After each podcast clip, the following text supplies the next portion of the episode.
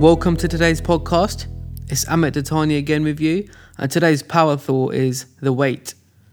Waiting is a painful game. We naturally dislike waiting, but the dividends of waiting on God are more numerous than we can ever imagine. I often get frustrated waiting for friends whilst they get ready or even some business meetings when they're running late. I mean, there are natural causes behind all of these delays, such as traffic or other issues coming up. But as we go on our journey with God, we find ourselves in a state of waiting. This type of waiting gives us an increase compared to what I just mentioned before. But there is no increase in naturally waiting as compared to supernaturally waiting on God. Or I can say there's a profit in waiting on God.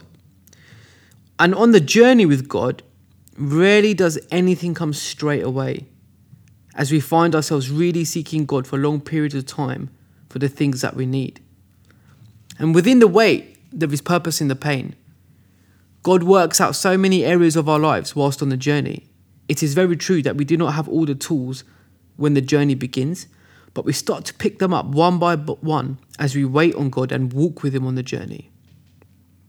When there is no realization of this, sometimes we attempt to force God to open doors, and we end up frustrated when they remain firmly closed. Remember, there's only one who can keep a door shut and one who can open them, and that's Jesus. And they are closed for a reason. It's not that God is struggling or he cannot open the door, He's just saving us from calamities. Any blessing He has for us will always be bigger than we can cope with, and He knows this better than us.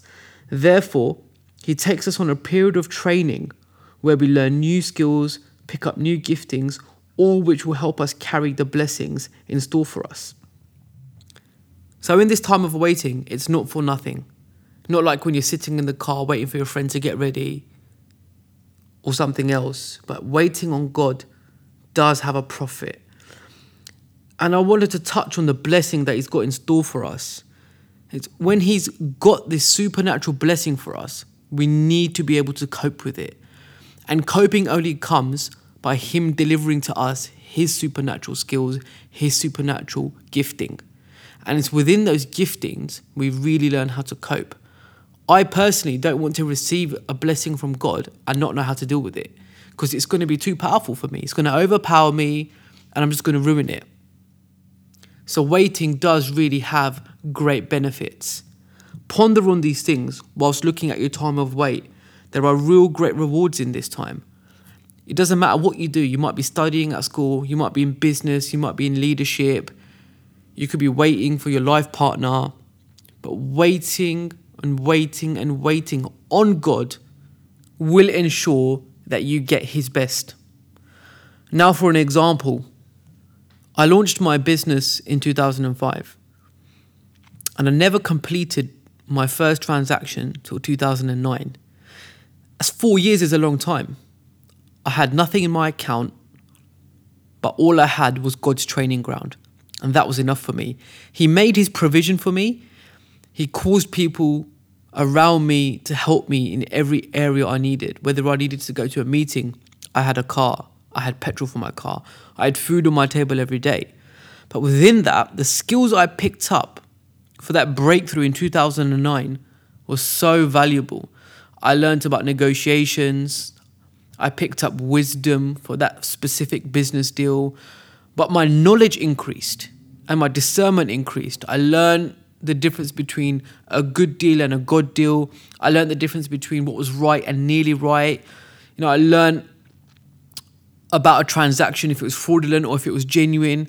There were so many valuable lessons I've picked up on the way that would last me a lifetime. But it was just it was just for one transaction. That training ground was so worth it. So you might be going through a real tough situation where you're waiting on God, you're getting frustrated. You need to put your eyes back on Jesus. There is purpose in your pain, and you need to understand that your character needs developing and things need to be added to you that you may use your blessing properly. And that's all I've got to say this week. So if you're in a period of waiting, I just want to pray for you right now. And just pray that God's patience will be really upon you and you start being skilled and have an increase of knowledge in your life. So let's bow our heads. Lord Jesus, I just pray for all those listening, those who are waiting for a breakthrough in their lives, Lord. And only you know when that door's going to open, and we can't force it open. Who knows your timing? Who knows your mind, Lord? Your thoughts are way higher than ours, and, and your ways are so much higher than ours. But God, I pray for perspective in this time, perspective, Lord, in the waiting. That, Lord, their skills and the characters will really be developed in this time, God. And I pray when they're ready to receive what you have, you will grant it to them. In the name of Jesus, the name above all names. Amen. Have a great week.